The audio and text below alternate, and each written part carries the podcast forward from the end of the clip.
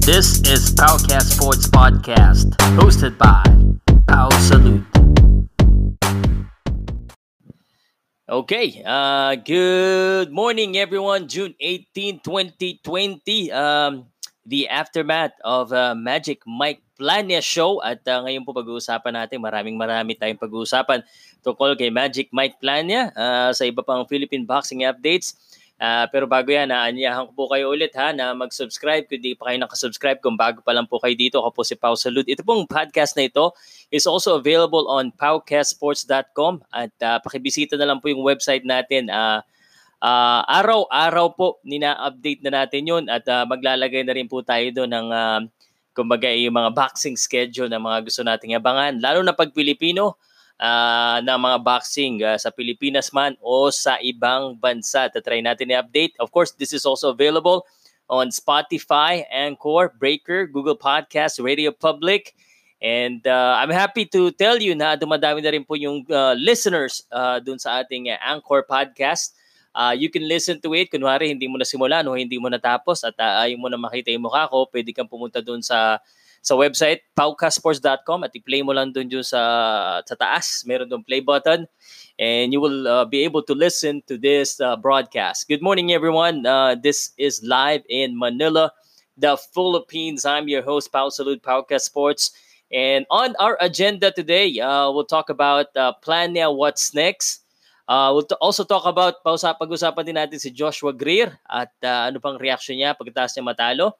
Ano ba ibig sabihin ng pagpapanalo ni Mike Plania sa mga Filipino boxers at uh, ano bang next move ni Mike Plania at uh, mag-stay uh, ba siya sa super bantam o makikipagsiksikan siya sa bantamweight na grabe po, ang dami pong uh, mga Filipino ang magagaling sa bantamweight at uh, yan ah, uh, nakaisip na kagad ako ng um, bagong video reaction eh. Philippines bantamweight uh, magagaling kasi Philippines bantamweight ah, parang hari tayo ng bantamweight oh, parang may nagpadala sa akin ng 500 pesos kagad ah sino ba ito si Mary Jane uh, Mary Jane 500 pesos nga ba? Ay, thank you very much, Mary Jane. Hello po, ang liwaliwanag, number one fan, Cosme. Mary Jane G- GHM Cosme. Thank you very much po sa pagsuporta.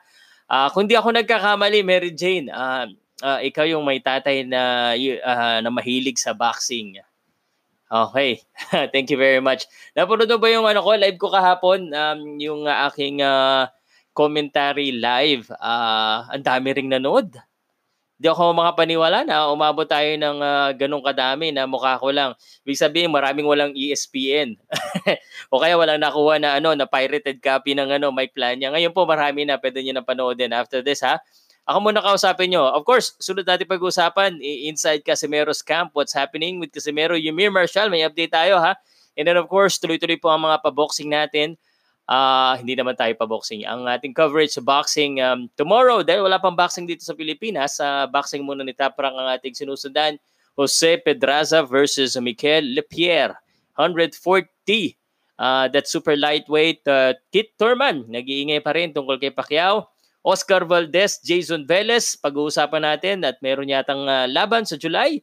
Canelo Alvarez rumored to fight in September. And uh, of course, Ryan Garcia. And of course, yung mga holdover natin na balita, ah, uh, Estrada, Ayoka, Joshua, Loma, Wilder, bakit hindi nakasulat dito yung Gmail? Yun, nandoon pala yung Gmail. Magramo. Um, okay. Let it uh, start with our conversation do sa mga nag uh, dito na ako nagbabasa ng ano eh ng uh, ang tag dito ng shoutouts eh pero mas mabilis kasi Uh, but uh, let me just go ahead and open it up here. So just to make sure I can read the shout outs in a while. But uh, let me just go ahead and uh, talk to you about Magic Mike Plania. Um, I actually, um, I actually know and I have a gut feel that he's he's gonna win uh, the fight. I just have that gut feel because the looking at him and um, yung baga yung praise nung uh, uh, ng manager niya, yung uh, nakikita kong update sa mga video. Man, I, I'm I I know that there will be a new magic that's gonna be coming in Las Vegas, and indeed we saw that it is definitely a better and improved version of Magic Mike Plania. Now, forget about, you know, there there's some comments na nagsasabi na pare, pare, ano nga eh, kulang nga sa hangin si Plania eh.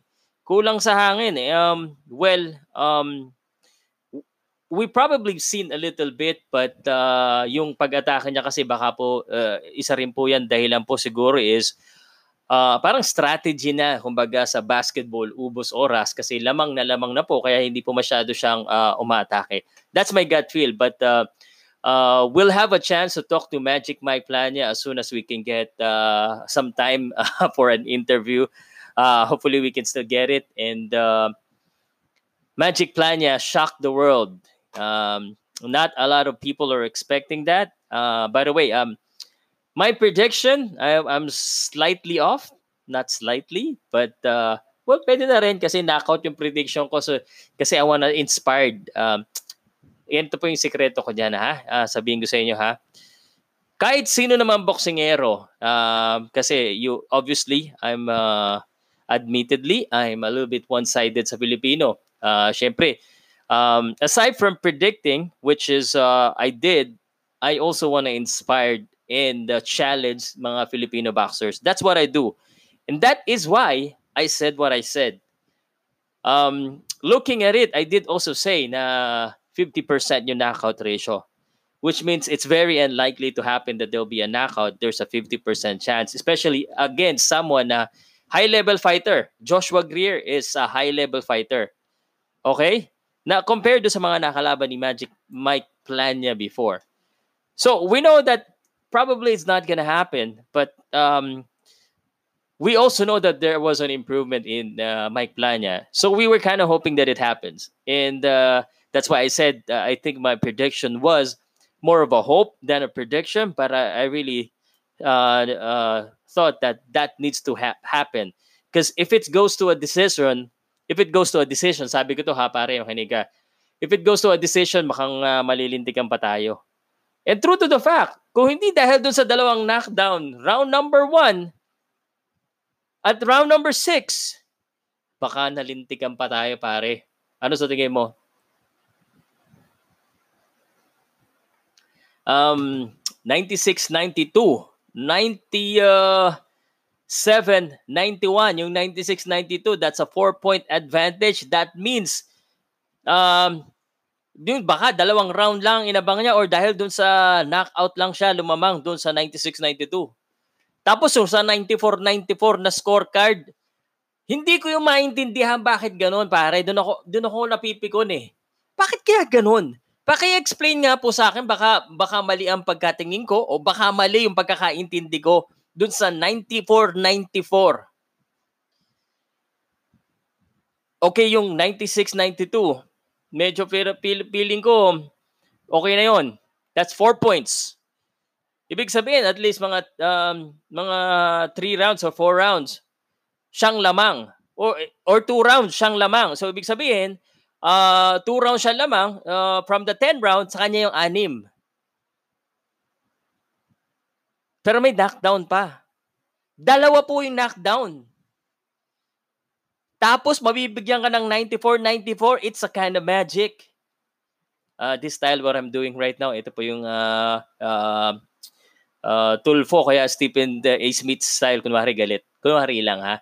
Tayo po ay nagre-reaklaman dun sa, kumbaga, eh, bakit nagkaganon? Uh, ba't ba nagkaganon yung um, scoring? 94-94 bale. Anyway, uh, panalo naman tayo. So, It doesn't matter. Uh, thank you very much sa mga nakikinig at nanonood ha.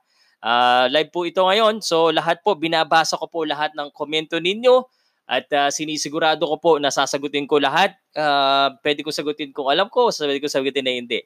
So I'm just reacting to that 94-94 crazy, unexplicable uh, score. Si Greer nga, saludo. Saludo po siya sa sa pagkapanalo ni Magic Mike Plania. Pero ah, doon sa corner ha, ah, kung napanood nyo sa bandang huli, pare, kung napanood mo, tinataas pa niya yung kamay niya, nag expect pa siya ng panalo. Ang problema, Magic, ha- Mike Plania has the magic.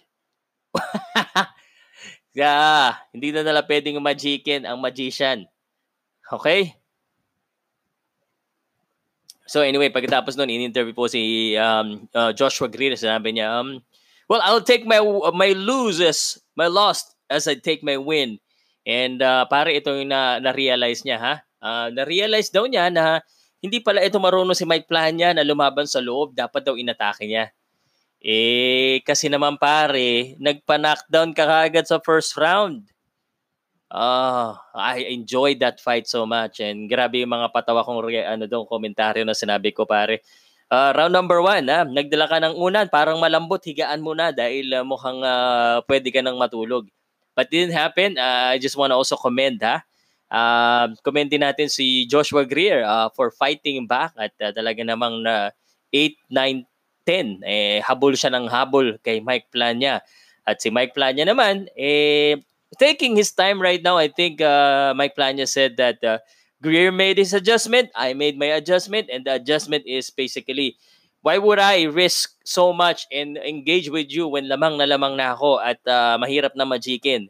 And that's exactly what he did. Now, again, um, I would somehow agree with you that I'm seeing a little bit of breathing there, but again, it could have been uh, siguro pwede naman yung uh, kumuha pa ulit ng second win or parang uh, yung uh, hangin niya eh kumbaga eh kaya pa rin naman yon kung talagang kailangan lang sumugod at uh, nagpapakita pa naman siya ng mga 1 2 3 4 5 combination every time uh, he needs to but uh, ubos oras. Okay?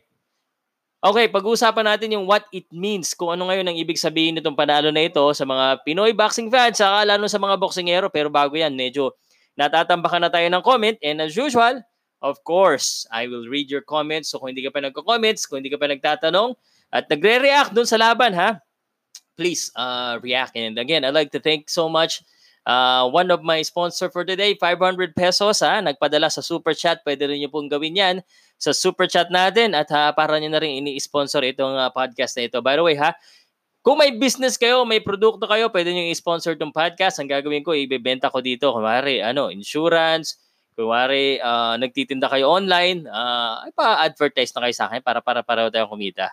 Okay. So, shout out kay 20 Do or Die. Waiting. Ito yung unang-una ha. Kanina nakita ko na kagad ito nakaabang. Pare, thank you very much. Renan Gatok, thank you very much. Good morning and shout out sa'yo. Naruto Pelone, of course. Poison the virus, hindi knockout. Sorry pare, hindi knockout ha. um, knockdown lang, dalawa. Kala ko mananakaut eh. And uh, magandang gabi, watching from California, Garlic Snack watching from California. Hope you're able to catch the fight. Um, and uh, here's my dream. I really dream of watching Filipino fight uh, stateside within California, especially in Las Vegas, Nevada, the mecca of boxing, I believe, and the capital of boxing in the whole world. And of course, um, aside from that, aside from watching, let's uh, kumbaga, eh, it, eh, ano na natin, um, ituloy-tuloy na natin ang pangarap ha. Ang uh, pangarap natin eh baka makapag-announce or makapag-commentate doon uh, with our hype commentary. Uh, ano po yun? Natural po yung commentary ko kahapon ha. Alright, uh, pa-shoutout boss Joshua Martinez, Ryan Jamila, shoutout Sir Pao watching from Imus, Cavite. Um, Renan Gatok, of course, na-shoutout na kita pare. Ikaw pa. Naruto, Mike Playa is staying in the bantamweight or junior bantamweight? No, pare, um, junior bantam bantamweight is super fly. So his current weight before the fight with Joshua Greer, brother Naruto, is Super Bantam, which is 122 pounds. The real question is, will he stay at Super Bantamweight or will he go down to Bantamweight? Now the fight again, the fight with the uh, with Joshua Greer was a catch weight of 120 pounds. So they met in the middle. So uh, umakyat po, umakyat po si Joshua Greer, bumaba si Mike Plania. Um, I haven't really asked, but I will find out as soon as I can. Uh, and that is the same question on the article that I wrote. Um, just for you, uh, just for your information, hindi lang po tayo puro salita. Tayo po ay nagsusulat din. So go check out my articles. I do write some articles as well every now and then. Uh, I'm a writer too. So, ano tayo eh, um, social media, website, lahat na pwede natin gawin. But um, I think um, kung saan siya mas komportable komportable na timbang pero parang uh, mas super bantamweight kayang-kaya niya. Eh. I think super bantamweight. The reason why I think super bantamweight will be a better uh, uh, solution for them because uh, he's going down in the same weight as uh, Raymart Gabalio. He's going down the same weight as uh, Michael Dasmariñas. He's going down the same weight as uh, Nonito Donaire. And Raymar Gabalio, ka-teammate niya. Ibig sabihin, magagawan pa sila sa belt. Paano kaya kung paglabanin pa sila? Uy! Yung like, nakalimutan ko, palike naman dyan. 53,000 people watching around the world. Medyo modulated yung voice natin. Actually, napagod ako kahapon, kakasigaw pare. Sino yung uh, sumigaw-sigaw din kahapon? Kasi grabe naman yung mga knockdown, di ka ba naman may excite? Uh, doon mo makikita yung mga talagang boxing fan, no? Tutuwa. Hindi si Manny Pacquiao pero sigaw na sigaw.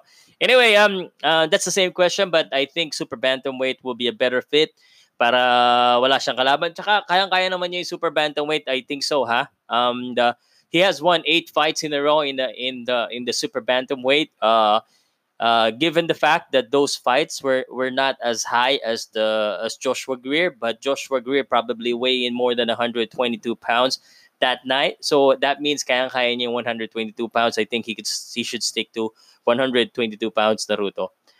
Mary Jane, uh, thank you ulit sa number one fan. Thank you very much sa number one. May number two fan ba ako na magpapadala sa akin ng ano, uh, $10 ha? Malaki-laki to ha? Salamat talaga. Salamat talaga sa suporta mo ha. Sana dumami yung mayayaman kong supporter ha. At um, pag dumami kayo, edi masaya. Um, ang pangarap ko baka may magsusuporta sa akin papunta diyan sa ano Las Vegas. Ryan Umali, pwede siya ilabang kay Navarrete Idol. Pwedeng pwede kung 122 pero Ryan Umali, uh, kwento ko lang sa iyo na si uh, Emmanuel Navarrete is uh, moving up to 126 uh, pounds. So featherweight. So ang abangan natin ay eh, ang laban ni Emmanuel Navarrete kay uh, Mark Magnifico Magsayo. All right. So again, it is 1026 and uh, we're talking about the aftermath of Mike Plania, uh, the win of Mike Plania. And um, right now, we just talked about kung kailangan ba natin na, uh, or kailangan ba ni Mike Plania magstay sa super bantamweight or bantamweight. Um, Pink Pototoy, that mumble rap Goofy Greer is down. Philippine left hook Isunod na sana ni Planya ang Uzbekistan para mag-away na kami dito ng mga kaibigan kong Uzbek. Uh, boxing fan din sila. Ha ha ha. Sige lang pare. Maganda yan. Magagaling din yung Uzbek. Um, magagaling sila sa basics nila sa amateur because uh, they're very good amateur fighter and actually um usually mga Uzbek medyo mas malalaki yung weight nila eh kaya mas magaganda eh kasi mas malaki pera pag mas mabigat eh. All right. Um bago kayo pagpatuloy ha. Um gusto ko lang pong ulitin itong uh, what it meant for Pinoy fans kasi medyo mahaba yung comment. Uh, balik muna tayo dito sa aking outline. What it meant for Pinoy fan uh, and boxer to stay uh, I mean uh, for that win of uh, Mike Plania. Yung ibig sabihin po niyan and as you know ha, um, dito sa Pilipinas, hindi ko alam kung sino yung mga taga-Pilipinas dito, mas malamang marami. Eh maraming uh, dyaryo ang nag-pick up at nakisabay sa trend. Uh, pero syempre, uh, hindi ba sikat yan? Uh, lagi nasa paukas yan. Pero um, uh, Inquirer, ABS-CBN, Rappler, GMA7, and everyone wrote about the Magic Mike Plania show. Uh, although um, you know, some of the articles are straightforward news reporting that Magic Plania won. Uh, you know, it's okay. It's support for the Philippines rather than nothing, right? Um, so, ang ibig sabihin po noon, in uh, maganda ang simula ng Philippine boxing, uh, Philippine boxers sa ibang bansa. At alam natin, kasi siguro karamihan po ng mga laban ng mga boksingero Pilipino ay magiging sa ibang bansa po muna lalo na po yung mga nasa ibang bansa. Ang ibig sabihin ko po noon, eh, hindi po lilipad yung mga boksingerong Pilipino. Ang ibig sabihin ko po, eh, yung mga Pilipino na nasa ibang bansa na, okay po, yung mga Pilipino na nasa ibang bansa na na doon nagtitraining at uh, malamang doon na rin lalaban. Kasi uh, bawal pa rin lumipad sa labas po ng Pilipinas. Kaya nga po si Mark Magnifico Magsayo at si Jerwin Angkahas, eh nandito pa rin yan sa Pilipinas at uh, dito pa rin sila nagte-training kahit na gustong, gustong, gusto na nila lumabas ng bansa. Unfortunately for the Philippines, I am not sure when we're gonna have the boxing event. Um, the protocol has been sent, and uh, we are waiting approval from the IATF. But since since ito po ang uh, nakikita ko dito ha pa, sa inyo lang ha para sa mga boxing fan. Hindi ko alam kung nanonood kayo ng boxing. Sana um, masubukan yung manood ng boxing. Dito karamihan naman libre. Okay? Pero yung nasa loob po ng uh, protocol na yun, it's possible as well that uh, medyo mas malaki yung magagastos pero mas konti yung manonood. And uh, like what I've said, ha? Yung rant ko, nag-rant ako sa Facebook eh. Tsaka sa Facebook page ko. Pati dito, eh, YouTube ako yung parang gumastos ka naman sa boxing. Um, wala nang sponsor. Ngayon talagang uh, kahit gusto natin magbenta ng ticket eh, wala talagang ticket dahil closed door. So, ibig sabihin, pag, pag, walang, pag closed door, tapos walang TV, hatching lang ako ah. Na-hatching ako. Tapos walang TV, edi wala lalong sponsor, di wala lalong kita. Tapos mas malaki pa yung gastos ng mga uh, Filipino promoter kasi um, kailangan nila mag-extra measure. Kumbaga, yung gastos nila extra sa, lalo na sa testing. Sa top rank, pare, dalawang beses yata tinitest yung mga boksingero pagkapasok dun sa The Bubble. Oh, alam niyo ba yung The Bubble? I-explain ko yan mamaya. Pagpasok dun sa lugar, at saka bago mag-weigh in. So that's a lot of money uh, to be spent on just uh, a small event.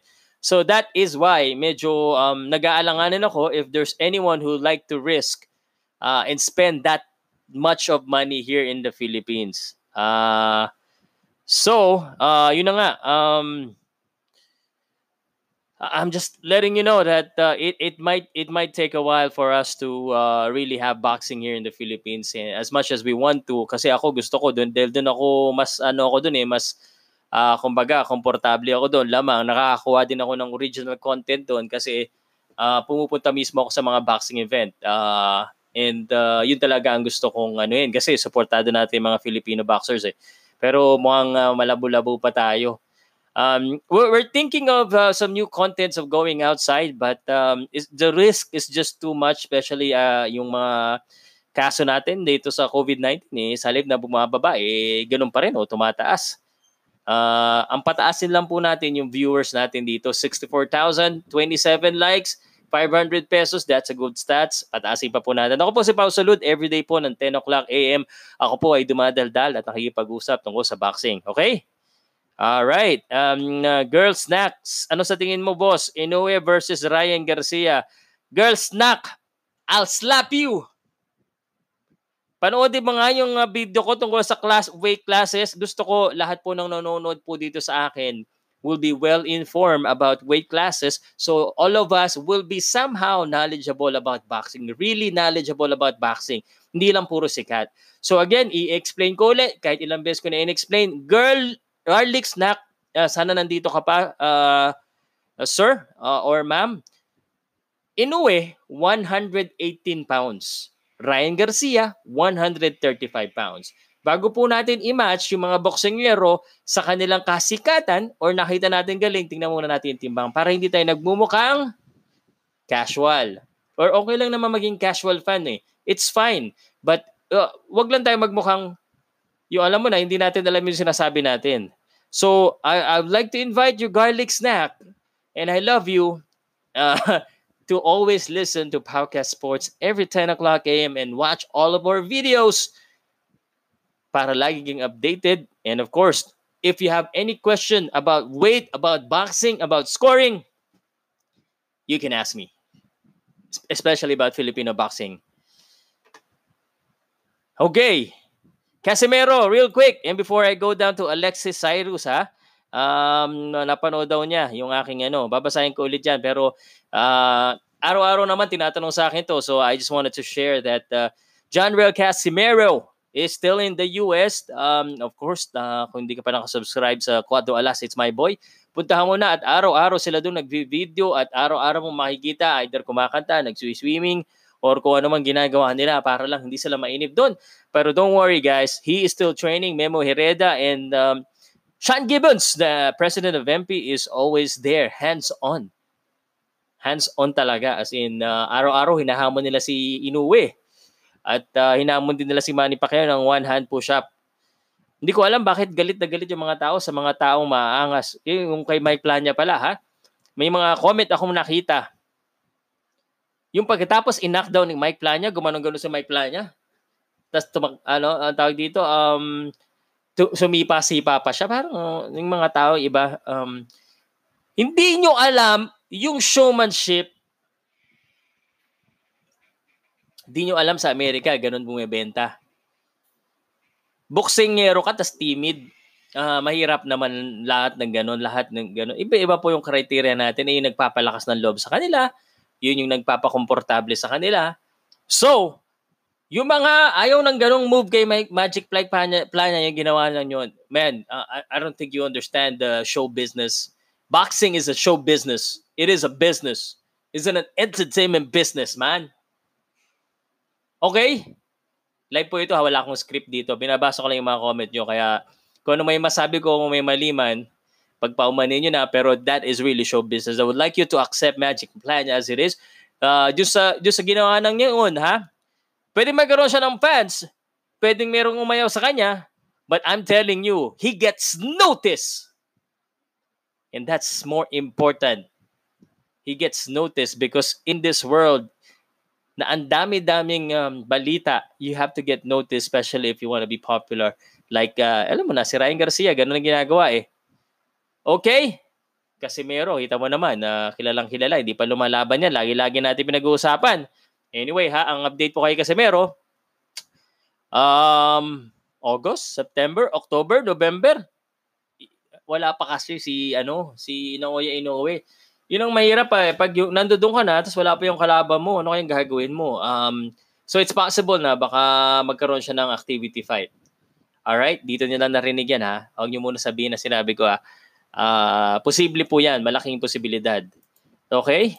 At uh, bago natin ituloy ang uh, labanan bukas, mayroon pong labanan bukas, walang Pilipino dahil pumahilig ako sa boxing, international boxing, and walang Philippine boxing. Eh bukas, Jose Pedraza versus Mikel Lepierre. Tama ba yung pagkasabi ko? Sa mga friends dyan, ang magkalaban po, Top Rank Boxing kasi po ako ay nakasubscribe sa Fight.tv at uh, kung gusto nyo rin manood ng Top Rank every every uh, month, uh, uh, pwede kayong mag-subscribe 250 pesos or $5. If you're outside the US, you can subscribe and you can go to powercastsports.com and click the logo of Top Rank so I can get a commission. I think um, 250 pesos. Magkano bang uh, 10% yata yun eh. 25 pesos. Uh, pwede na yun para kumita.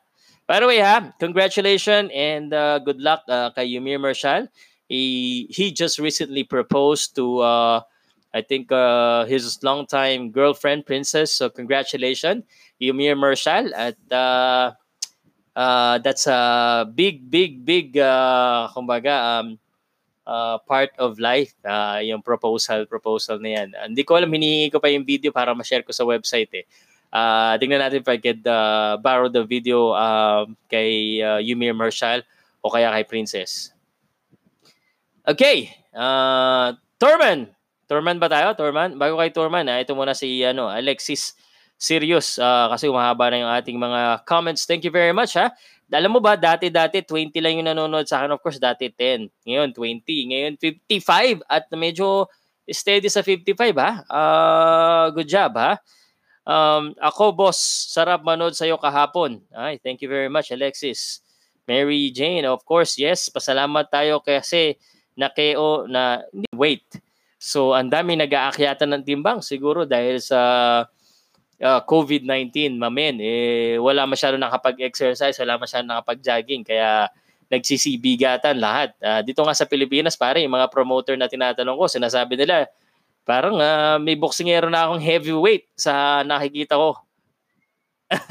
Alright, but that's good news. Uh, that means that tuloy-tuloy po ang boxing Uh, Oscar Valdez is top rank. Of course, Canelo Alvarez rumored to be on September. Ito ang uh, nag-iibang balita na sa ibang promotion ha. Uh, two of the kumbaga eh biggest promotions in in, in America. Uh, and uh, isa pa palang update, uh, of course, Ryan Garcia is supposed to have a fight on July 4. Hindi ko alam kung alam nyo, uh, but uh, Ryan Garcia declined the fight. Uh, alam nyo ba kung bakit? Kasi po ha, uh, because Ryan Garcia doesn't want to get paid poorly. Okay? Uh, gusto niya, ano, uh, gusto niyang, uh, kumbaga, eh, uh, gusto niya ng mas malaki pa sa 200,000 US dollars. Okay? Uh, so, ibig sabihin po niyan, eh, hindi na matutuloy at Virgil Ortiz na daw, daw ang, ang unang-unang uh, showcase ng Golden Boy promotion.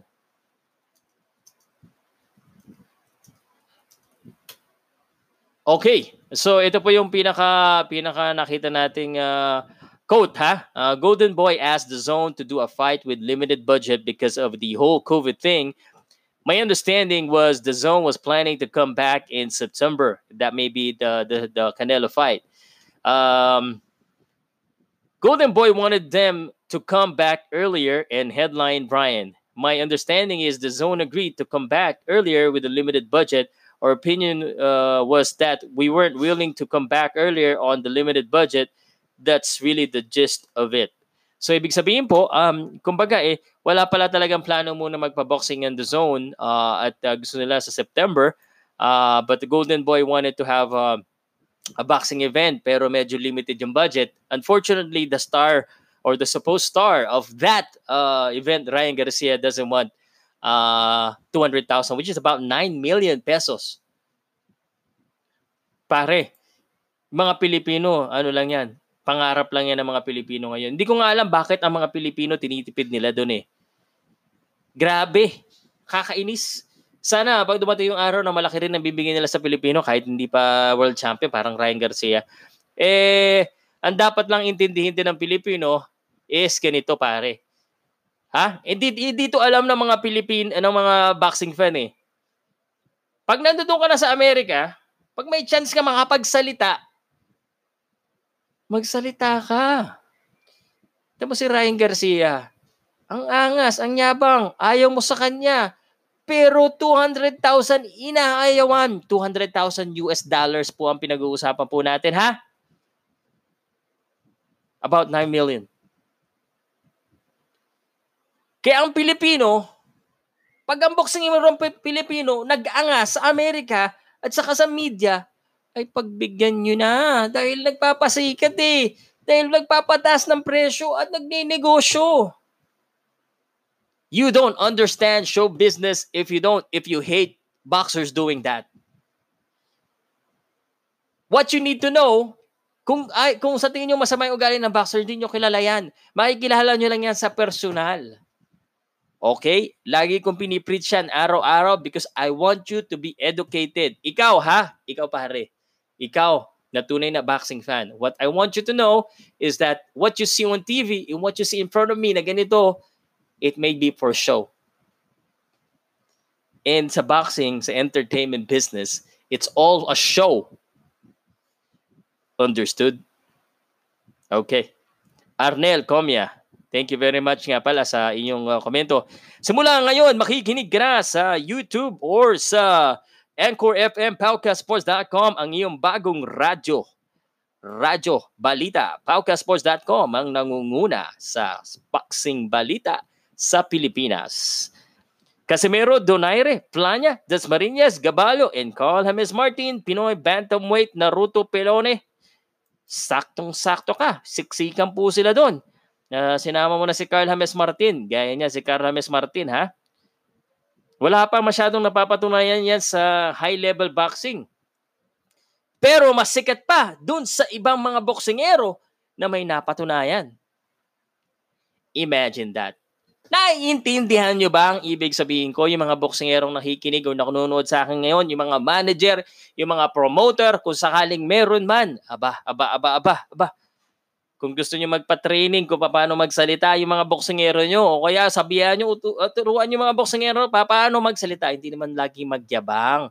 Hindi po 'yun ang ibig sabihin ko. Kumbaga, magsalita po ng maayos. Okay, pwede namang humble, pero magsalita. Hindi yung tahimik pag ini-interview. Alright. Sir Pao, konting support lang sa inyo. Pa- paano mag-donate sa paborito kong idol? Ano yon?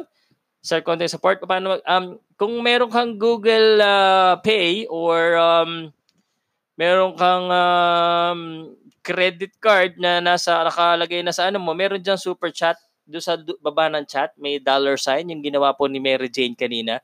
Pwede mong gawin yon kahit $1, uh, 50 pesos, pwede pwede, or $10. Or, hindi ko alam kung nakikita niyo yung mga t-shirt ko dyan. Kaso, pang US version yan eh. Hindi pa ako makagawa dito sa Pilipinas. Kasi volume, kailangan magpagawa ako mismo dito eh. Wala pa akong oras. But uh, we will see kung makapagpagawa tayo ng marami. Yung nakikita niyo pong shirt na suot ko, eh sample po 'yon. Um kumbaga eh tigi-isa lang 'yung tiningnan ko lang kung okay. Kaso parang yung pinagawa ko noon eh ano na malabo na eh. Boss Idol, in a way, Burst Triangle sa pwede po ba? Ay nako, uh, gar- garlic snack ha. Sana nabasa mo yung reaction kanina na hindi sila magkatimbang ha. Okay, Magic Mike is the new cash cow for Uncle Bob. Ha ha ha ha. Di pa siguro pare. Di pa siguro. Kailangan pero merma muna. Um, pero tingnan natin ha, medyo nakulangan ng hangin si Mike Lanya pag uh, umpisa ng round 8. Baka lang sa pagbawas niya ng timbang ng 4 weeks lang ang uh, preparation niya. Planya versus Fulton, magandang laban yan sa Super Bantam. Um, where is uh, Fulton uh, currently ranked right now? Let's let's just check real quick, okay? um, dapat ang uh, kakalabanin nito ni Mike Plania eh dapat yung rated na para talagang uh, dire-diretso na. Total, nasubukan niya si Joshua Greer. And Joshua Greer is number one rated. Okay? Number one rated. Ibig sabihin, ibig sabihin po ah, nawala na naman yung mga binabasa ko dito ah. Ibig sabihin, tinalo niya yung dapat lalaban sa World Championship. It only means one thing that he is already that type of fighter na pwedeng inlaban sa title fight. Siguro yung Greer, pwede na, pero matatalo. Pero sa Mike Plania, siguro he can fight another one um, basta rated. Tapos, uh, yun na. At hanapin ko lang yung ano ha, yung um, yung huling comment na nabinasa ko kasi nawala na naman eh. So, uh, intay-intay lang po tayo dyan. At uh, sa mga hindi pa nagko-comment, eh, mag-comment na kayo. At uh, baka may mga tanong kayo or mga pa-shoutout dito ko po ginagawa yan tuwing alas 10 ng umaga, araw-araw dito sa Maynila. At uh, magandang umaga po sa inyo lahat. Sa mga baguhan, um, baka hindi pa kayo naka-like, naka-like, uh, mag-like na kayo. At uh, kung hindi niyo pa napapanood yung uh, uh, live ni, ano, live tuloy, yung uh, highlight ng laban ni Magic Mike Plania, ba, dalawang beses bumaksak yung kalaban. Una sa, una, pangalawa sa pang-anim na round. Okay? Um, uh, may mga komento dito mga gusto kong basahin ah. Parang may mga komento dito na mainit-init pa eh, kaso naggahang eh. Nakakainis yung ano ko. Paano kaya ito maayos? Naggahang. Nagahang lang ng konti pare ha. Uh, but uh, anyway, thank you very much to all the viewers. Uh, tomorrow there will be another top rank presentation Uh, there's no Filipino fighting tomorrow, but uh, papanoodin natin. And we'll also try again uh, to do a, live podcast. And uh, a while ago, we, we talked about we talked about uh, the effect of uh, Mike Plania's win uh, for the Philippines and, and the boxing fans. I think it set the face for all a lot of Filipinos, uh, especially the boxers boxers that are scheduled to fight. And Raymond Gabalio is also already scheduled to fight. I just cannot confirm uh, nor deny confirm the, the opponent yet. I spoke to the manager and he said, hold on, uh, because the opponent might change. But if you go to BoxRec, you probably see that he has a scheduled fight on July 17 or 27, if I'm not mistaken. Uh, and um, makikita natin. Tapos may uh, isa pa rin Pilipino na lalaban doon, ha? So, na ito na. Okay. Navarrete versus Plania ang sunod. Ryan Umali. Good morning, Melbert Mainopas. A new superstar from the Philippines, Magic Mike Plania. His left hook is killer idol. Man, man, that left hook Naruto, it, you cannot telegraph. It's so sobrang bilis. I don't know if there's anything, uh, any other adjective or term that I can use than the telegraph because the telegraph looks like a very, very old, uh, kumbaga, eh, na sinasabi ng mga commentator, no? Um, ang maganda eh, kumbaga, basang-basa. Uh, you cannot anticipate that, anticipate that left hook kasi ang bilis at saka ang snappy ng left hook nito ni Mike Plania. Kaya yun, na left hook na siya ng first round, na left hook na naman siya hindi na nadala, di ba? Kaya po siya ng mga 4 to 5 punches combo niya, mas effective sa kanya yung pa isa-isang suntok. Okay. You know, before the fight, sinabi na na Christina Poncher at saka uh, Chris Algiri, yung uh, commentator po dun sa top rank uh, fight TV coverage na hindi daw maganda yung job nito ni Mike Plania dahil hindi daw tumatama. yung pala apparently because he's not using the jab uh, so much that he yung ginagawa niya lead left hook eh. Lead left hook, lead lead power punch kagad. Uh, and so again, it's all about the strategy, depende sa strategy and I think they had a, a good strategy from the start. Um, he's not a ratatatatat fighter eh. He's a boom power punch. Hindi siya yung pak pak pak boom yung kumbaga maraming speed tapos isang power. Siya power, power, power eh. Uh, at least on that strategy. Um, and sa mga nagsasabi po na nagkulang siya, we might we may be seeing a little bit but uh, I think it's also because of the strategy. Alexis Sirius, hahabulag yung Sir Pao 94 na 94 judge. Sinabi ko nga pare, tipiling ko yung judge na nag-score ng 94-94, hiniram yung unan ni Magic Mike Pla- ni ano ni Joshua Greer at natulog nung round number 1 at round number 6. Kaya ganun yung score niya. Kaya pagbigyan niyo na. Sir Pau, kung 12 rounds yun, baka natalo tayo, okay na rin yung panalo na tayo. Palagay ko baka, baka, baka ma-magic tayo. Plania needs to improve his inside game, defense, and stamina. Yes, sabi ni Joshua Greer. Um, I didn't know that he cannot fight inside inside uh, fighting because if I knew, I would have uh, kumbaga inatake na niya ng inatake sa loob. Eh alam mo paring eh, Joshua, hindi mo malalaman yan kasi nakatakam, nakatigim ka kagad ng left hook eh. Uh, kaya takot kang pumasok. Uh, yun, eh, nahuli na siya sa pagpasok niya. Uh, bayad yung isang judge para lamang sa scoring mautak si Arom. Ayos uh, ha.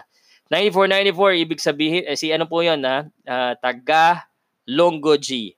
Living Sacrifice 94-94, ibig sabihin 6 na round ang binigay ng judge sa kalaban. Eh pare yung knockout. Haha, patulfo natin Sir Pao. isang judge bayad, isang judge bayad style ni Aram kasi pag 3 binayaran masadong halata. Nabayaran si Moretti. Oo nga, tinignan ko, ni-research ko na 75 years old pala itong judge na to. Matagal na itong judge. Uh, sikat yung pangalan niya. Every time binabanggit yan, di ba? Uh, judges for this fight, Dave Moretti. Lagi ko naririnig yan eh.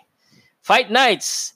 There are many rounds that we cl- that were close. I had the fight 95-93, which is only one round's difference with both the 94-94 and 96-92 score. Fight nights. All right. All right, Fight Night has a different perspective of the fight. Uh, I uh, actually, uh, yep, maybe there were three round close. It really is subjective, but the thing is, it's true. Uh, it's hard to question uh, the judges. Uh, but um, well, we're the media and we're the fans, so we can question. But uh, it's very subjective. Um, the the scoring is very subjective and depending on your angle. Okay, but uh, I only gave Greer a uh, maximum of four rounds, six to four, uh, plus the knockout. That's a plus two, and uh, minus one. So it's just impossible for me for the 94-94. Imposible, imposible. Okay, para sa akin ha. Uh, fight night though, I, I understand where you're coming from.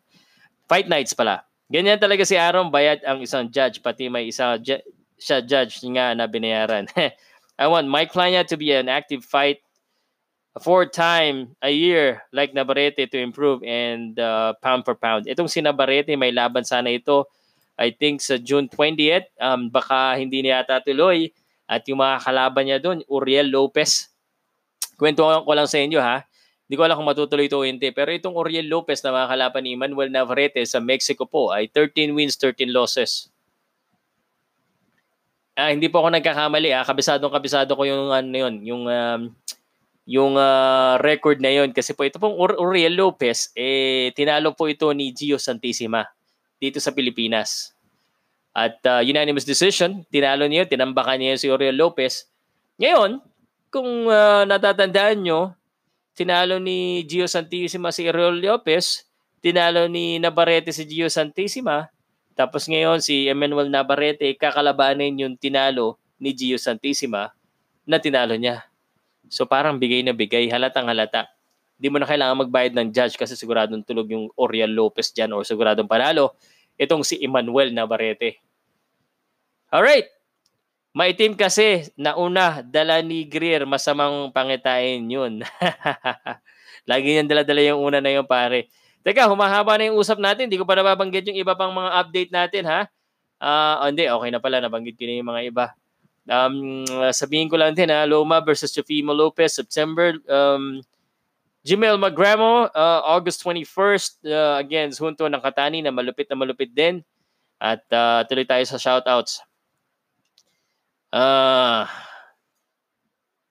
Greer obviously underestimated Plania. He was correct. He could have fought from the inside. He should have uh, the W probably via TKO. Um, okay. Game over. Plania should work on his stamina. He obviously looked gassed out in the latter rounds. If that was a 12 round fight, he would have lost. Pwede? Shout out please, Noel. Shout out sa'yo. Na nagkombo nga siya pero walang lakas. Mas paganda sa kanya ang pag-isa-isang suntok. Okay. Sabi naman ni Mariah Del, bagong pangalan ito na nabasa ko. Sir, sino po ang mga kalaban ni Manny? Manny Crawford po ba? O si GGG? Salamat po. Mariah Del. Mariah Del, please pa-subscribe naman. Para siguradong updated ka kung ano talagang tunay na balita at uh, kung anong chismis. Chismis pa po yan. Yung mga gumagawa po ng YouTube video. Ito ha. Panawagan ko po ha, kung ikaw ay YouTuber na gumagawa ng boxing video. Nako, ingat-ingat kayo. Dami-dami na no, nagkokopyahan ng mga video ngayon. Buti na lang yung mukha ko, hindi nyo makopya. Alam mo, sobra. Pati mayroong nagbabalita ng uh, September na daw yung laban ni Manny Pacquiao. Ha, saan, saan, saan nila nakuha yan? Hindi pa nga sure eh. Um, wala pa po eh. Hindi pa sure kung uh, si Crawford or si GGG. Pero ako talaga inuulit-ulit ko. Baka Mikey Garcia yan eh. Um, yung Crawford nga, naglabas na plan B. Ibig sabihin, ibig sabihin po ah, ibig sabihin, nagbigay na sila ng mga pangalan aside from Manny Pacquiao. Kung sakali. Okay, sina Brooke, si Torman, tsaka yung mga hindi sikat. yung mga kalaban pos- posible ni Manny Pacman Pacquiao. Legit news po ito ha. Hindi ako nagbibiro, hindi pa sure. Yung GGG po, Mariah Del at sa lahat po ng mga fan, ng mga avid fan ni Manny Pacquiao, medyo kalimutan natin yun. Uh, parang uh, talagang malabo pong mangyari, mangyari yun. Kung tayo yung gumagawa, yung mga fans yung gumagawa, ng matching, aba, siguradong bukas na bukas may laban si Manny Pacquiao kay GGG. Dahil gustong gusto nyo yan. Pero, there's a lot of things, a lot of things to consider before that fight happen. And the first thing that I will consider is the future and the health of Manny Pacman Pacquiao. Sir, mga sir, please lang po okay lang na pag-usapan at magandang mapag-usapan dahil marami-rami-rami-rami-raming kwentuhan, marami-raming away at marami-raming, alam mo na, ah, sagutan sa online, sa social media. Pero, kung totoong mga boxing fan ka, ikaw ay analyst, ikaw ay nakakaintindi, alam mo na parang suntok sa buwan pag nangyari ito. Sasabihin naman ng mga tao sa akin, Sir Pao, marunong ka pa ba kay Manny Pacquiao? Hindi naman sa marunong ako kay Manny Pacquiao. Pero po, kailan ba kaya sinabi ni Manny Pacquiao yun? Eh ba't ngayon lang sinabi ni Freddie Roach? Malay ko kung matagal na niya sinabi yon, kung medyo bata-bata pa siya. At kung sinabi man niya yon, eh, uma- ayaw nga ni Freddie Roach, ayaw ni Justin Fortune, ayaw ni Bob Arum, malamang ayaw din ng ibang taga-MP yan. Eh, bakit mamarunong pa sila kay Manny Pacquiao? Eh, si Pacquiao nakakaalam sa kanyang katawan, sabi nga nung isa dyan eh. Eh, kung pakiramdam niya 25 siya, kayang-kaya niya yan. Okay, hindi naman tayo po nagdududa sa kalagayan at kagalingan ni Manny Pacquiao. Tayo po ay nag-aalala lamang dahil po, ito po ah, uulitin ko dahil ito mainit na mainit na mainit na usapan lagi at uh, dito ako nababash lagi eh.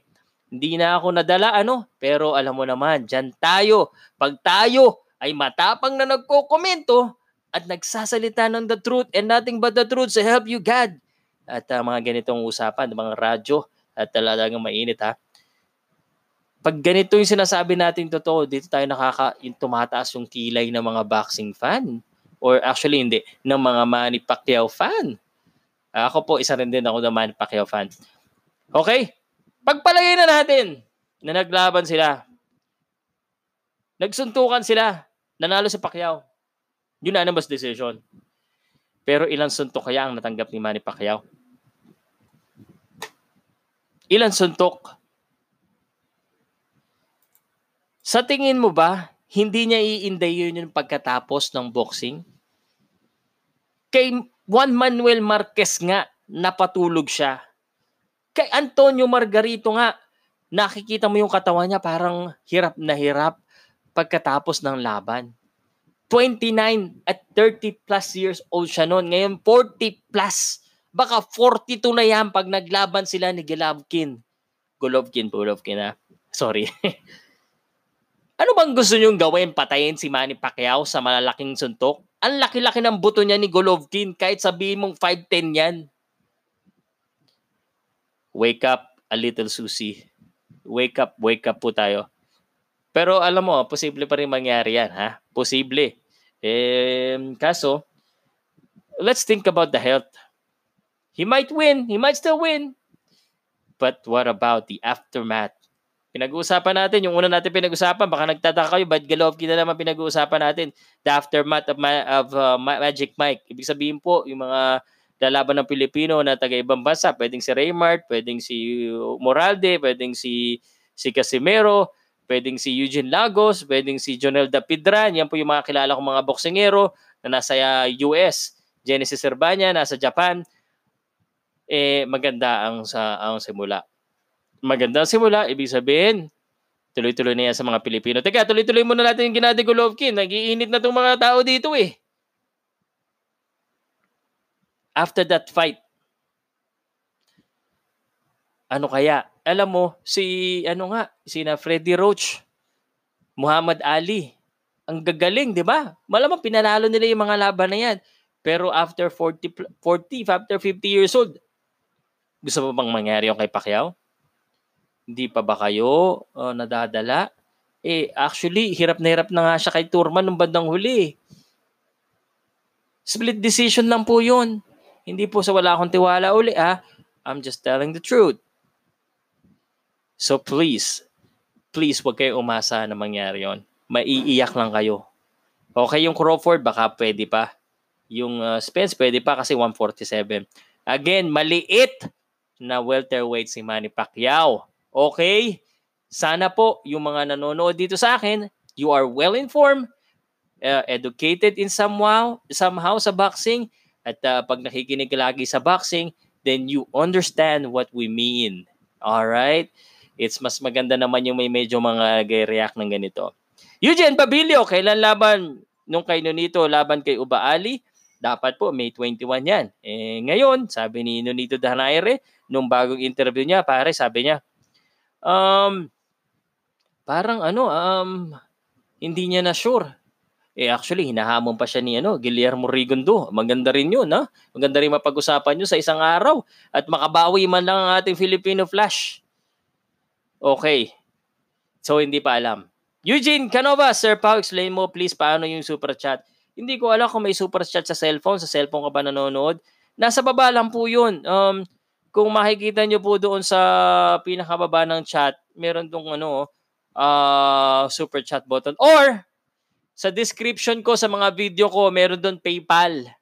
Pwede kayong magpadala sa akin, ha? Kung gusto mong sumuporta, PayPal pare, tapos lagyan mo na rin ng ex- explanation, Eugene Canova. Salamat ha. So, super chat ulit. Nasa baba po yan ng chat. Um, nasa babang baba. Ah, teka, titignan ko dito kung lalabas.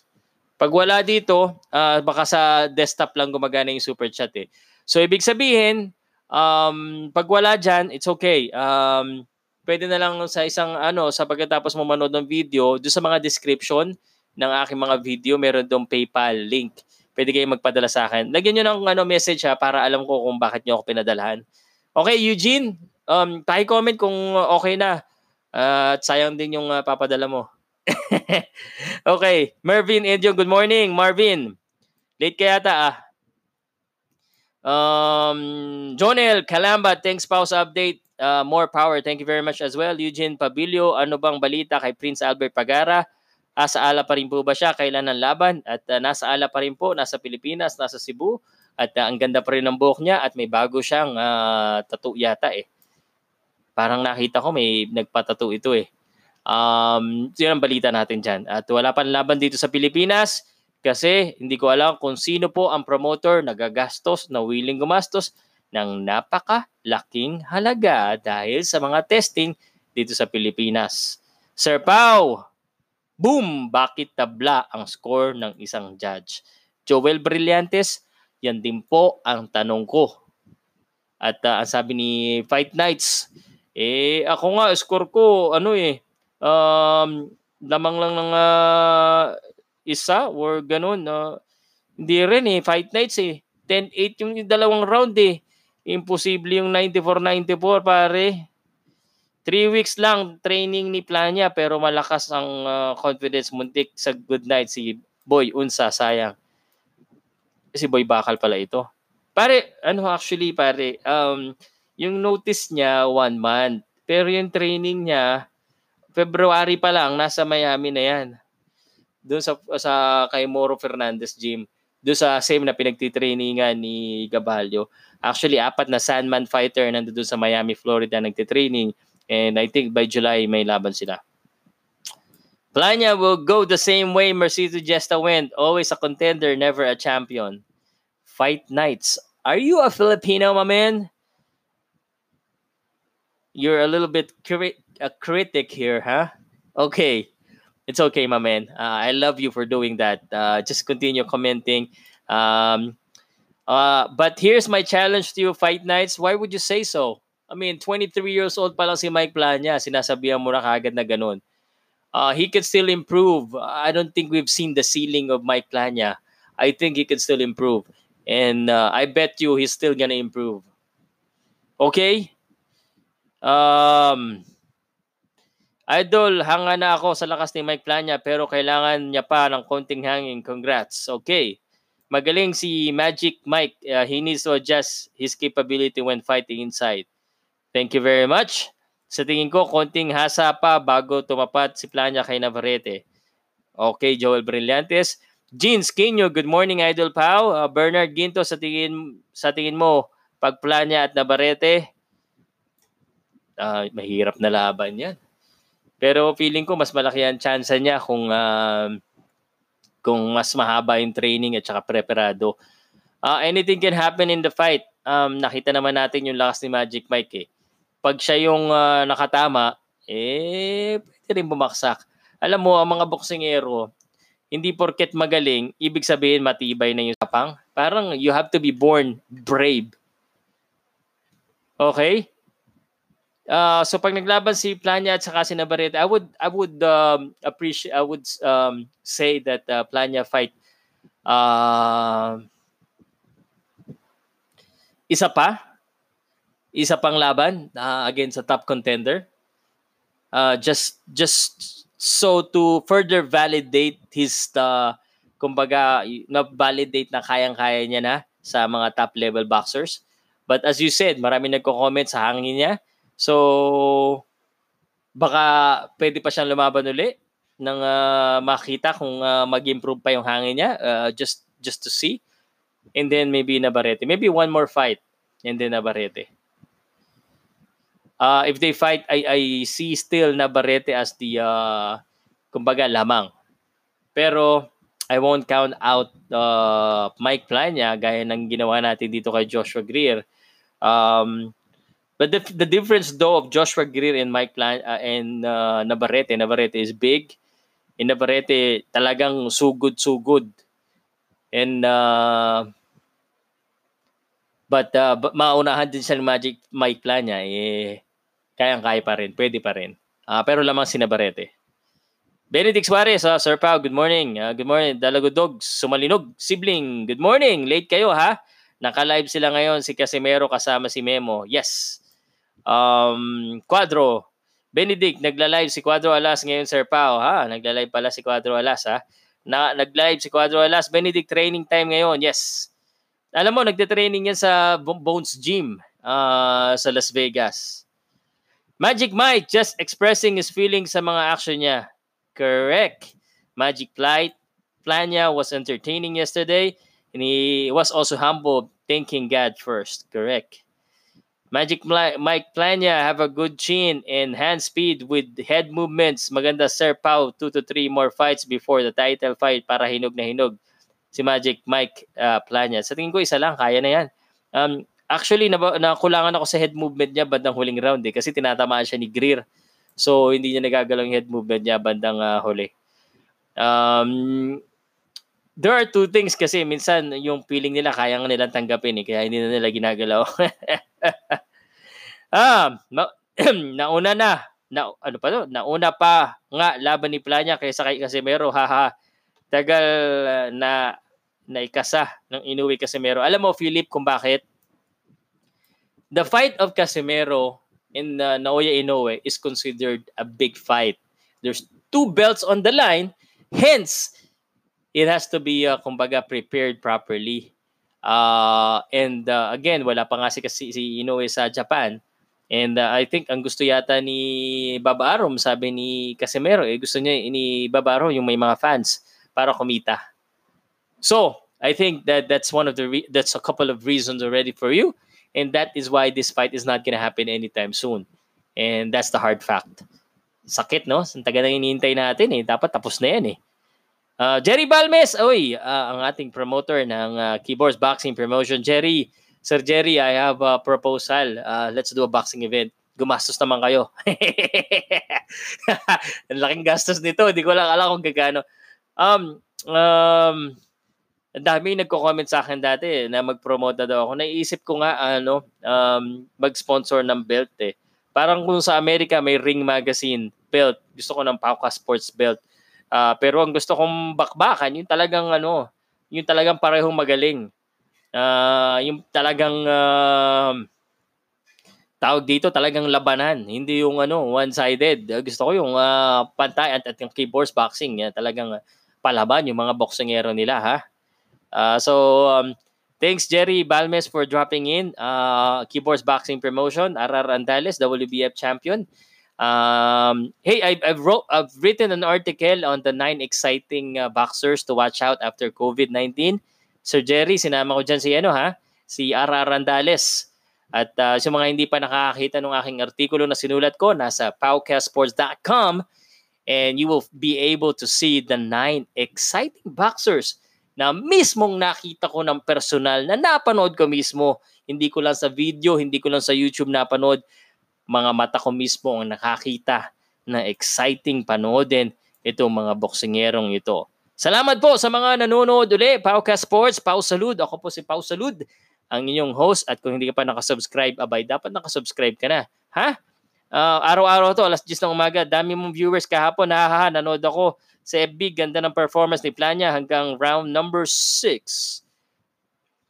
Okay, and that's what I've said. Um, I've, I've given uh, uh, three rounds to Greer, maximum of four. So six of the four is okay with the two rounds knocked down. I don't understand the 94-94. Sir Pao, Ryan Garcia, too fast, too strong. Experience kay, para kay James Martin Eugene. Isa ka pa eh.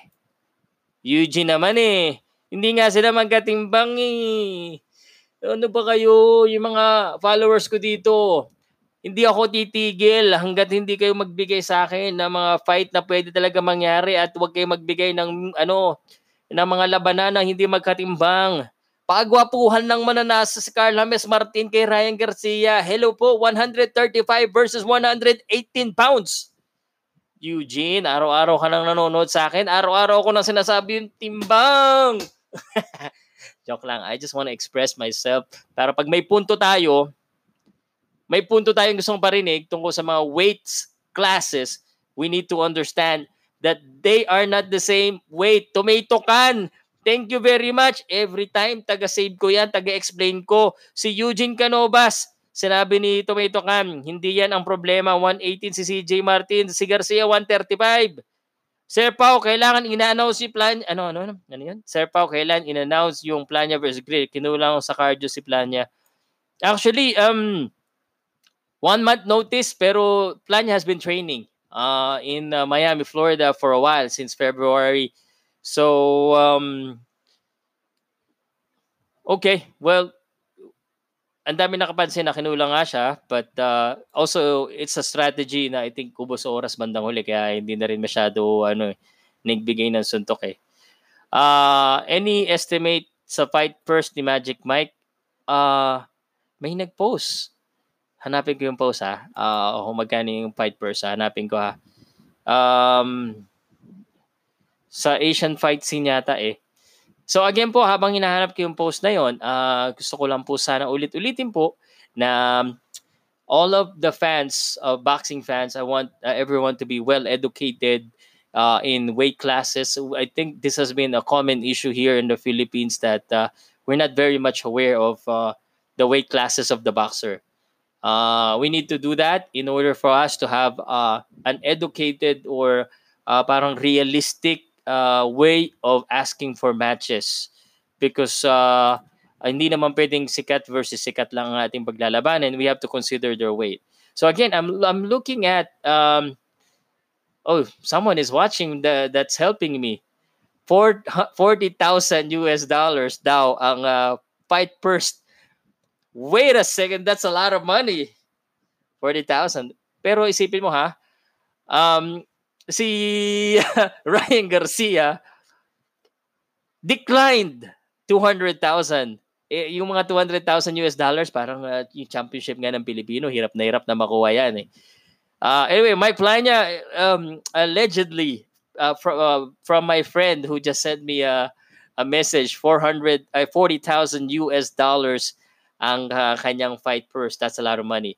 40,000 minus uh, manager, minus trainer, minus, minus, minus.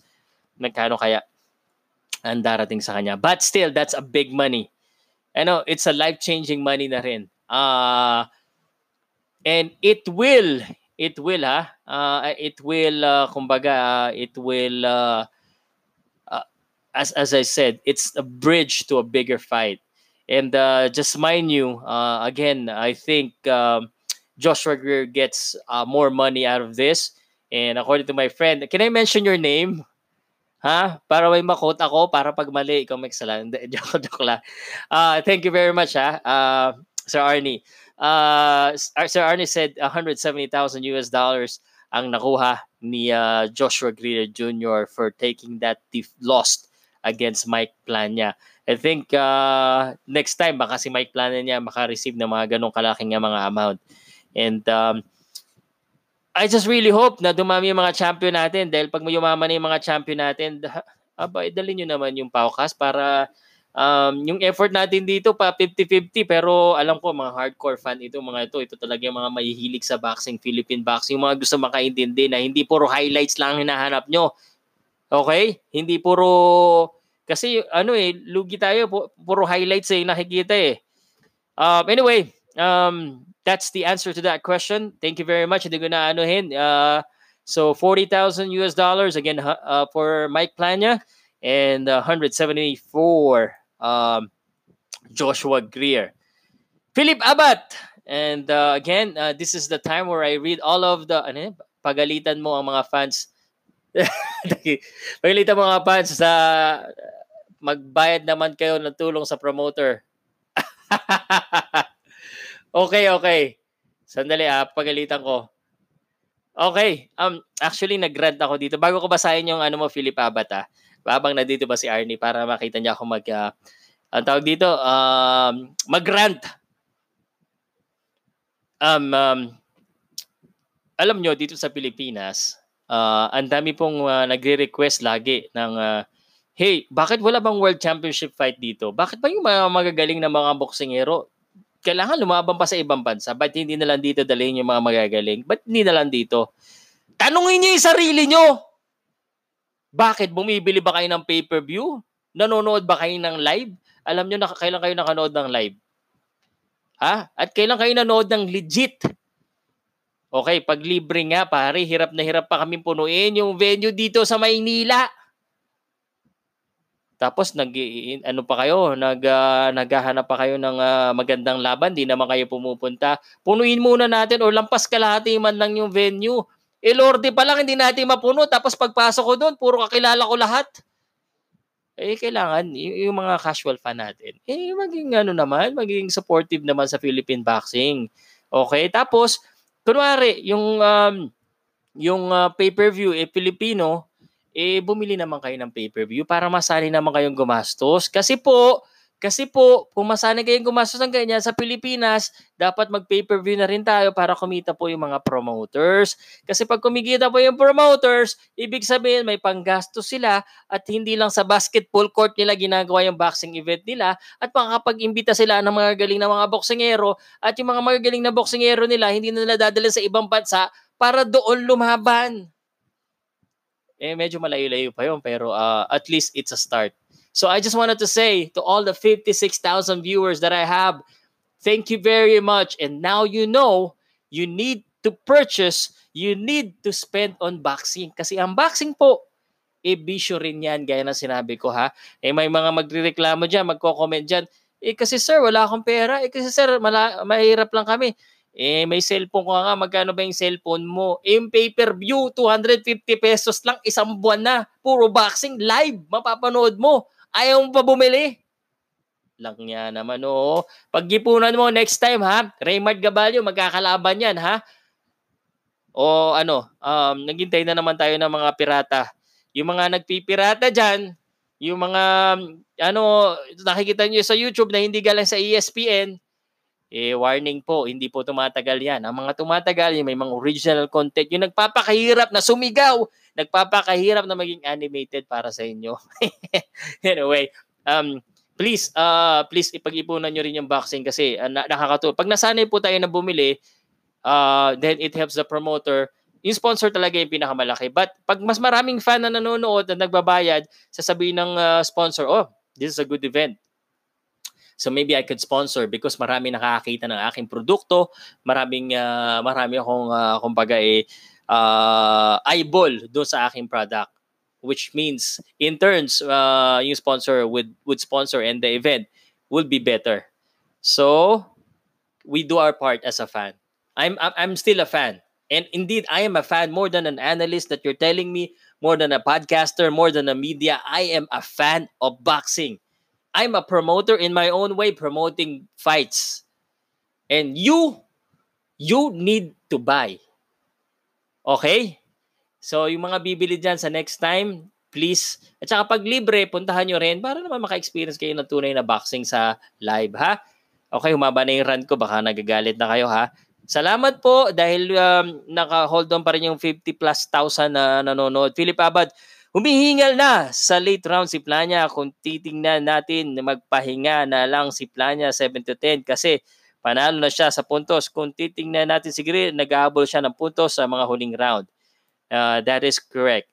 Again, um, Mike Planya said uh, he changed his strategy and uh, and his strategy is to play around, to use the the ring. And I think that's a wise strategy eh, maybe that's why tinitingnan nyo na ano na parang napapagod siya. Siguro lang dahil uh, nagpapahinga na talaga siya dahil lamang na siya eh. Why would I risk? Manakaut pa ako.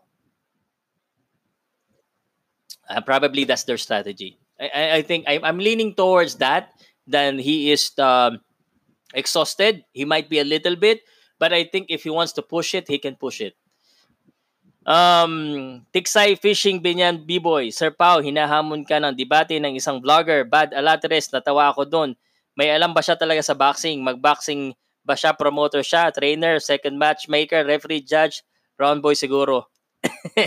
Ikaw naman, wag mo naman awayin si, si Bad Aratiles. Um, pagbibigyan natin yan, ha? Ah, pagbibigyan natin yan. Uh, medyo um, ready naman tayo. Um, we'll just have to find uh, the right venue and the right technology to use. Uh, mas maganda pag magkaharapan kami niyan. Tas recorded. May record siya, may record ako. Bala na kayo kung sa kayo manood. Para sigurado walang magka-cut, no? Sandali, na, nawala na naman. Ang dami nyo kasing mag, ano eh, mag-comment eh. Ibig sabihin, overtime na naman ako. Ito na po yung session na binabasa ko lang. Inuubos ko na yung mga comment bago ko tapusin ang aking live broadcast. This is the aftermath of Magic Mike Plania. And the aftermath is, one of the aftermath is, we will have more boxing fans because of Magic Mike Plania. All right. All right. Ang daming comment. Naku po. Naku po, naku po. I'm scrolling up, I'm scrolling up and paubos na ang aking tubig. Ah, uh, teka lang ha. Nasaan na ba? Ah, ah, sa Guam ka pala, parang Eugene, Cano, uh, Eugene Canovas eh. Sandali, wala pa ako dun sa comment na yun eh. Inag-scroll up lang ulit ako. Salamat sa mga nanonood ha. Okay.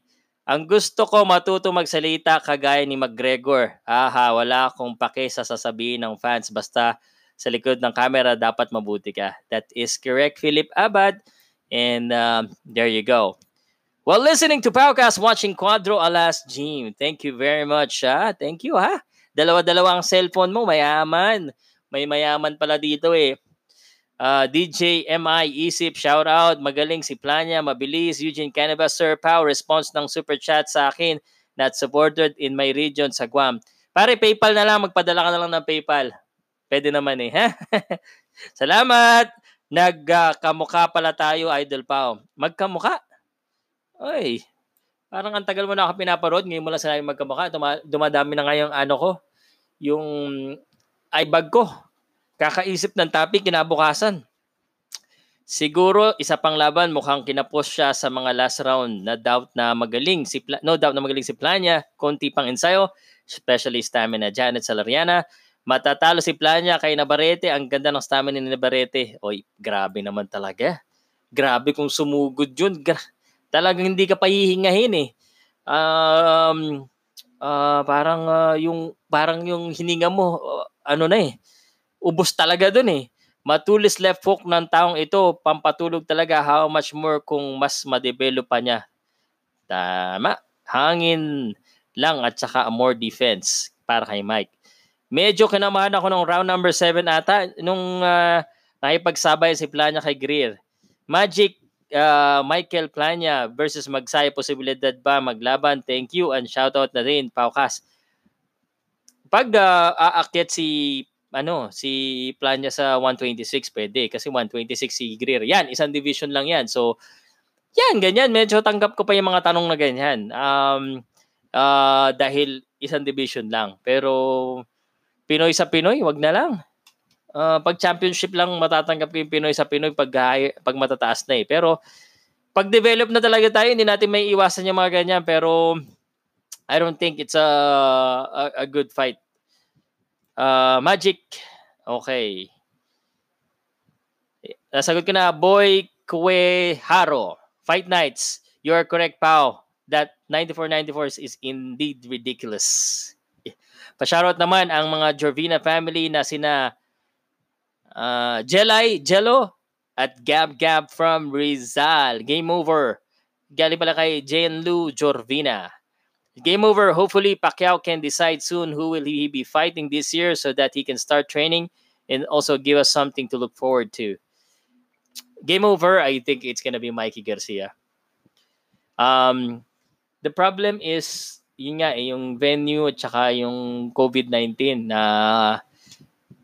hindi niya maiwan-iwan dahil sobrang taas ng kaso. Nakakainis na nga, nakakapikon na nga. Dapat may pa-boxing na sa Cebu. Alam nyo ba yon Merong isang Cebu, Cebu based uh, boxing promoter who's planning to do a a boxing event. Uh, but uh, yung Cebu yata, parang uh, balik sila sa ECQ. Sa, kita, na, kita ko sa mga post ng mga kaibigan ko taga Cebu eh. Uh, Cebu, kumusta na ba kayo dyan? Sana ay okay kayo. Ah, grabe ang daming comment. Pwedeng ano na. Ibang-iba talaga si Idol Manny Pacquiao pagdating sa ibabaw ng lona.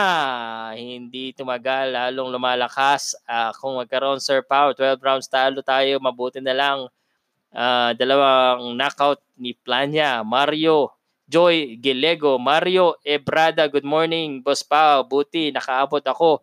Ha ha ha, shout out naman dyan, Mario Ebrada. Gene X, uh, pwede bang maglaban si Martin at si Gabalio para malaman kung sinong matigas sa kanilang dalawa? Pwedeng pwede. Yan ang sagot ko dyan. Pwedeng pwede. Um, pero si Gabalio rated na eh. Um, the only way Raymond Gabalio is gonna fight Martin is uh, for big money. Um, and uh, if uh, Martin is gonna promote it, because the I think uh, Gabalio is already on in the states, so malabo rin eh. Pero magkatimbang ka po kasi sila eh. Pero being number one na si Raymond Gabalio, he's on to better things. So that's just my point of view. Um, si Martin, uh, I think dapat ngayon na yung stage niya na mag-level up, level up eh. Ito na yung panahon na yon. Um, so that he can test himself in bigger fights and harder fights. Uh, and we expect that to happen anytime soon for uh, Carl James Martin. Okay. Uh, nako sir, di pwedeng laban ni GGG sir kahit sila Nono Neri, Planya at Casimero narinig ko sa live ni Jason na mahirapan daw si Manny kay GGG kasi sobrang laki daw. Thank you, Tagalongo G, ha? Yung mga fight fans dyan na nagalit sa akin na sinabi kong kalimutan mo na yung GGG versus Pacquiao. Eh, pa-shoutout naman sa inyo. Shoutout, shoutout sa mga haters I love you. Sir Pau, ano po, ano po ba ang uh, kulang sa mga bagong sikat na boksingero? Maagang nalalaos, di ba? Kaya abutin ng kalagayan. Alam mo ang kulang, Joy? Kulang is ang mga boksingerong nakakarating sa taas, eh nagre-relax pag nasa taas. Dapat pag nasa taas ka, yung focus mo, yung training mo is the same. That's just my point of view. And of course, um, kailangan doble pa rin ang sikap mo pag nasa taas ka na. Uh, mas mahirap po pag ikaw ang hari dahil ang daming gusto kumuha ng corona mo. Hindi pag ikaw yung nangunguha ng corona, isa ka lang at yung target eh maraming tumatarget sa kanya. Pag ikaw yung hari, ikaw yung nasa taas, ang daming gusto kumuha ng corona mo. At dahil maraming gusto kumuha ng corona mo, alam mo na mas gutom yung mga gustong kumuha. So you have to stay hungry. Okay? um, yung po, yung mga nangyayari dati na mga champion na, na after first defense nawawala, um, ang tunay na champion para sa akin is makadepensa ka ng yung belt. Kasi it's possible na nakuha mo yung belt, maybe you got lucky, maybe you're really good, but uh, you have to defend your title first before I think you could consider yourself really a legit. And uh, pag na-depensa mo yung belt mo, doon pa lang talaga yung malaking pera eh. Kasi pag uh, ikaw ang challenger, mas maliit yung Pwede pong ano, request ako sa inyo. Ubus na rin yung comment ko. Ako na magre-request. Um, um, tama na po muna yung comment para maubos ko na ha. Oo, Shin can improve by training. GGT training. Hi, Chin 2. Plan niya. Nalobat siya. Philip Abad, i-explain mo kagaya ng sinabi ni Ali. Haha. um, bilang isang boksingero na parang mga Insekto daw, ha ha ha. Brunayuki. Ay nako, ayaw na mag-scroll down. Ayaw na mag-scroll down. Dito na tayo magbasa. Ayaw na mag-scroll down ng aking ano. Ang dami pa rin comment. Ang dami. Dito na ako. Alright. Uh, sandali po ah. Uh, dito na ako magbabasa sa sa cellphone ko at uh, umido na. Alright, salamat ha. Nagbigay na naman ng opinion sa mga dapat uh, next kalaban. Si Manny, wala pa rin imposible. Pac versus Garcia, just money fight. Uh, nabasa ko na. Okay, move on, move on. Pa-shoutout naman. Jorvina, okay, legit Sir Pau. Sa'yo ko lagi nakikinig. Ano ba balita kay Dodi Boy? Oo, nalobat siya. Good day, Pau. Fight night. Example, crab mentality. Nabasa ko na. Okay, I don't think kakayanin ni Plania si Navarrete ngayon pero still may chance pa rin. Okay, sir. Sa hangin talaga, Boss Pau, kulang uh, saka yung uh, agresibo at uh, disiplina pero syempre Pinoy tayo kailangan. One fight, tune up muna. May potential siya kaya laging kulang sa depensa pagka careless. Uh, pa-shoutout naman, Sir Jorvina family. I did that already. Planya, one fight. Uh, kung mag-rematch Sir Pau, tingin mo mahirapan si Planya? Uh, mahirap. Yeah, mag-a-adjust kasi si Greer. Siguradong aatake. Sir Pau, may schedule na bang laban si Casimero? Uh, wala pa po. Uh, August, September, October. Pero tuloy po ang laban daw. Sir Pau, kumusta na si Romero Duno? May chance bang makabalik ulit sa mga big names? Yes, America sa next fight niyan. It's better to fight Dog Bow first and rematch against to Greer then Navarrete. Okay. Ado, debate na kayo ni Bad Ratiles para exciting yan. Magkano panalo ni Mike? Uh, sinabi na $40,000. Do you think social media is important for boxers? Mga Mexican boxers ang daming followers sa Instagram 30k plus. Yes, it's very important. It's very important for me too. Very important for the boxers. But the boxers need to use it properly. Uh, kasi yung ibang mga boxingero natin kung ano-ano pinopost, nakakasira pa sa image nila eh. Okay, bumili na ako ng Sir Pao ng pay-per-view at nilabas ko sa TV para lahat masaya. Ryan Umali, thank you very much ha. Bumili ka.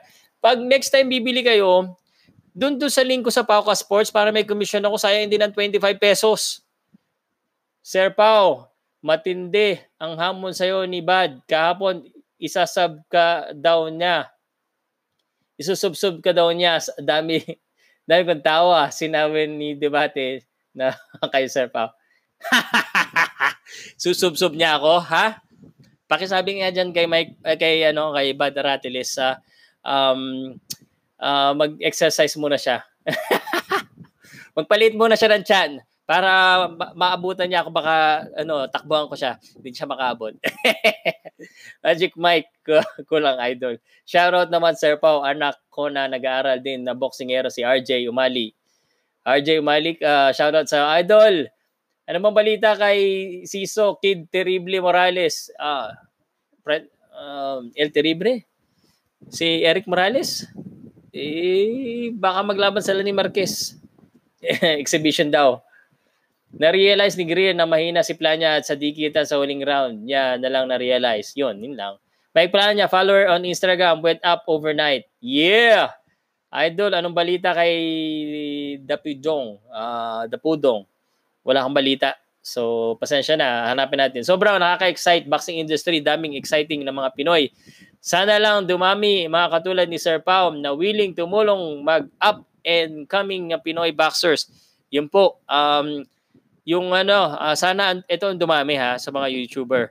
Sana dumami yung nagko-cover talaga ng boxing para sa boxing, hindi para kumita lang uh, sa YouTube. Hanggang matapos ang live mo, andito lang ako. Paano ko ba ito tatapusin? Ang daming comment. Manood, uh, napanood na yung palabas ni McGregor Sir Pao ng 2007 ala documentary. Hahaha. Magsayo na barete. Magluto ka na ng ulam mo, Sir Pao. Eh, na-realize si Gray, okay na. From shout out Sir Pao, Kiko ako. Okay, na-miss ko tong alala, ano na to ah. Uh, ngayon lang ah. Do you think Filipino boxers can dominate the American in the near future? Yes, definitely. If Mexican can do it, Filipino can do it as long as there will be more managers that are willing to spend more for Filipino to train in America. Ganun po yan. Kailangan magstay sa Amerika. Kailangan merong gumastos. Marami lang nagmamahal sa iyo, sir. Hehe. Shout out si Beber na nag, uh, nagtulog salamat idol. Kulang hangin boss. Ako ang kulang ng hangin. Oy, last ah, hindi pa pala last. Si, si Morales Sir Pao, yung tinalo ni Montiel. Um, mm, di ko alam. Di ko uh, alamin ko. Mike Plania was never doubted by the real boxing community. Okay, na-expose ka ang uh, kahinaan ni Plania dapat magpalakas siya. Sir Pau, paubaya mo na sa amin si Bad Aratles. Kami na ang sasagot, walang alam sa boxing. Yun, nagmamaruro lang, nakapanood lahat ng boxing. Kala niya alam niya ng boxing. Ikaw naman. Okay. Sad to say, mas willing pa ang mga Pinoy na sumuporta sa basketball kaysa sa boxing. Marami tayong champion na magaling lumaban. Correct. Mas may chance pa tayong sumikat talaga sa boxing kasi uh, walang height requirements. Kumbaga, kung maliit ka, maliit ang kalaban mo. Idol, luto ka na pare, matapos na. Haha. Mag-rap ka pa o para tapos na. Uh, good. Okay. Mercy, Tatel, good job si plan niya. Okay. Ay, salamat. Tapos na ang comment. I'll end this one with um, with the rap. Yung mga, sino gusto ng rap? Sino gusto ng uh, rap? Actually, old school rap to ha. Ha? Shout out idol ha, Sir Pau. Uh, lang YouTuber na pumupunta sa mga laban at nag interview ng mga Pinoy boxers. Um, for now, yes, sana dumagdag pa. Um, ang nangyayari kasi sa mga YouTuber, medyo illegal karamihan yung nangyayari. Hindi sila marunong ng fair use yung mga nagdadating. Tapos, uh, nami-mislead yung ibang ano, yung ibang mga fan uh, dahil sa mga lalo na sa mga paniniwala nila. But again, they're a fan, they're, that's their opinion. Bahala sila. If they're happy on that, I'm happy. Uh, but if you want real stories, real hype, uh, and um, nagme-make sense na komentaryo, dito na tayo, ha? Uh, the later rounds need to be sharper. Magkasalungan talaga kayo ni Badr Atlas, paniniwala, live siya ngayon. Uh, boss, sino ba yung uh, nag-amon ko? Kasi, um, kasi, dito rin matapos. Oh. Kasi po, yung, um, ito yung sikreto para sumikat sa YouTube ng mabilis. You have to create a video that is agreeable to everyone. Kung lahat ng tao nag-agree sa mga sinabi mo at saka sa video mo at uh, kung waga, kung sinabi mo ang galing ni Manny Pacquiao, pansin mo pag Pacquiao pinipraise ko ang daming share, ang daming like, simple as that. But um, it's not always like that. All right? So um, this is not just a YouTube channel. This is a media. We report, we analyze, and we talk about boxing. That's why uh, tomorrow I will be watching boxing. Okay? All right, so I'll end this one by request and uh, artista na tayo eh. So have you heard of uh, Gangsta's uh, Paradise Rich, Richie Mepranum? I don't know kung retired na yata eh. Okay. May beat ba tayo dyan? All right. Uh, I- I'm gonna say goodbye. Iniintay ko lang mawawasan para konti lang makarinig ng rap ko kasi may nag-request eh. English rap ha. Uh, Badarates wala sa boxing yan, hindi niya alam boxing Sir Pao. Gab, nagtatrabaho yan kaya mas uh, kapanipaniwala. ano lang license lang ako sa ano ng uh, ng uh, ang tawag dito ng um,